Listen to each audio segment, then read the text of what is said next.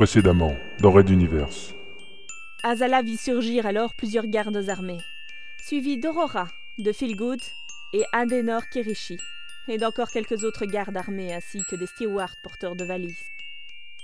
Nous appliquons la résolution du Conseil des commandants. Les deux prisonniers doivent être transférés vers le transporteur numéro 3 et pris en charge par l'équipe du colonel Arlington. Rien que de très légal, comme tu vois. Azala ne se retourna même pas. Observant attentivement Adenor, la femme portait fièrement toute sa dignité, malgré la situation et les marques sur son cou ou sa mâchoire, qui ne laissaient pas de place au doute.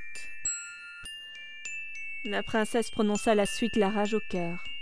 Et le traitement des prisonniers, commandant Benkana, n'implique-t-il pas le respect de leurs opinions et de leur intégrité physique ?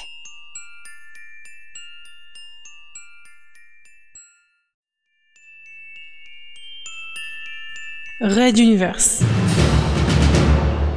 La plus grande saga galactique jamais racontée en podcast. Chapitre 10. Pin-up.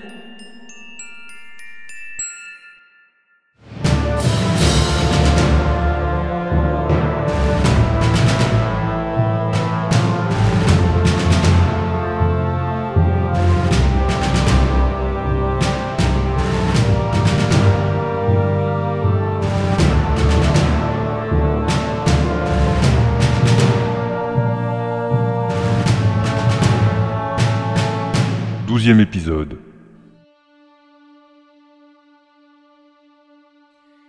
Messieurs, poursuivons notre route, les prisonniers attendent leur navette. Je pensais avoir posé une question pourtant pertinente. Et une réponse tout aussi pertinente sera donnée en temps et en heure, princesse.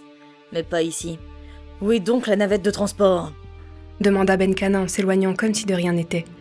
Azala écumait de colère tandis que les gardes armés et les stewards la contournaient, entraînant Phil et Adenor dans leur suite. Celle-ci eut juste le temps de chuchoter à l'oreille de la princesse en passant à sa hauteur. « Ça ira, rassurez-vous, ça n'est que superficiel. Il est là, elle souffre en son intérieur. » Et la grande femme blonde poursuivit son chemin dans le sillage de Benkana.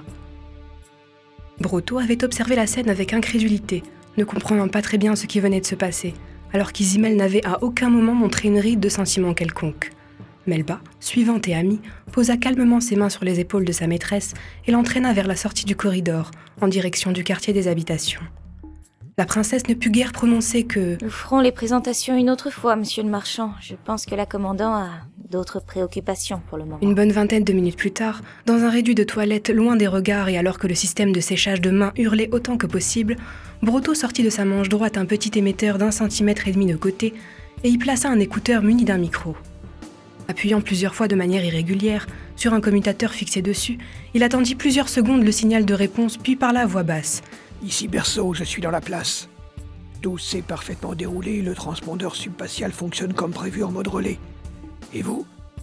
Une voix lointaine se fit alors entendre dans l'écouteur, une voix féminine. « Ici Renard. Parfait, Karl. Votre efficacité n'a d'égal que vos talents d'acteur. Contact établi. Nous ouvrirons à nouveau la ligne au prochain moment convenu. » D'ici là, faites-vous donc des amis ? À vos ordres, madame. Et lorsque la fête commencera, j'espère que nous serons nombreux de votre côté également. Les négociations se sont parfaitement déroulées. Tous sont avec nous, y compris notre ami nordiste. Alors que les dieux protègent l'Exode. Ici Berceau, fin de communication.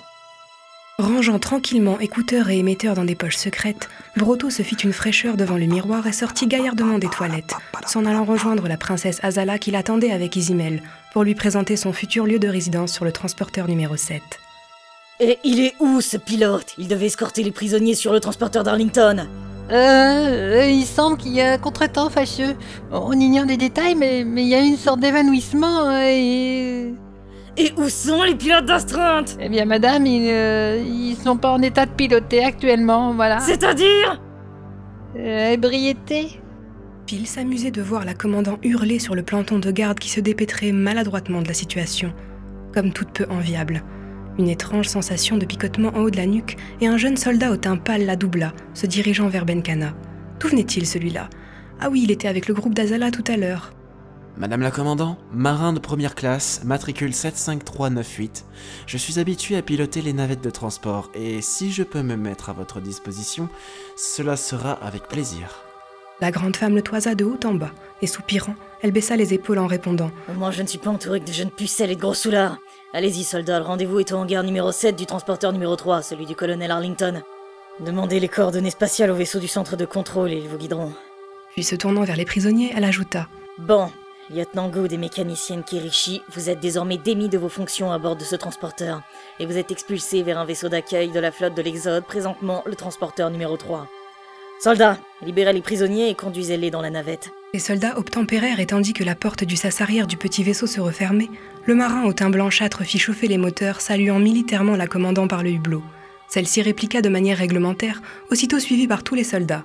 Philgood et Adenor eurent la surprise de voir ainsi le plus haut gradé du transporteur ainsi qu'une troupe de soldats saluer au garde-à-vous leur départ. La scène était suffisamment cocasse pour que quelques rires fusent même de la jeune Texane.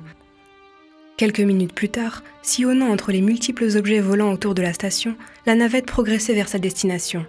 Le compartiment avant s'ouvrit et une voix les appela. « Les deux amoureux, voulez-vous venir ?» N'ayant guère autre chose à faire, ils se levèrent et rejoignirent le pilote. Étrangement, il avait les bras croisés et les yeux fermés, mais tous les instruments fonctionnaient de manière autonome et normale, jusqu'aux manettes de poussée ou d'élévation qui s'animaient seules. « J'ignorais que ces navettes avaient un système de pilote automatique si perfectionné. »« En fait... » Elles n'en ont pas. Mais ce n'est pas pour cela que je vous ai fait venir. Je voulais que tout se passe dans les formes. Je suis votre chaperon mandaté par le Conseil des Commandants à partir de maintenant. Sur le transporteur numéro 3, on me remettra votre destin entre les mains. Charge à moi de vous trouver les occupations, logements et bien sûr, vous avoir à l'œil. Pardon ? Mais la commandante ne... La commandante ne sait pas tout, mademoiselle Adenor. Bien que vous appréciez le prénom de Zoé, cela vous remémore vos souvenirs d'enfance. Vous avez eu accès à nos dossiers ? En quelque sorte, Philgood, bien qu'il ne s'agisse pas de ce que vous pensez. Bon, eh bien, les présentations étant faites, vous pouvez retourner vous asseoir ou me tenir la causette ici même. Je vous laisse le choix. Vous connaissez nos noms et des choses de notre passé, mais... Bien sûr que c'est une bonne question. Je me nomme Uli, Fabio Uli, votre serviteur. Et oui, vous pouvez rester parler de tout et de rien avec moi, Phil, mon vieil ami.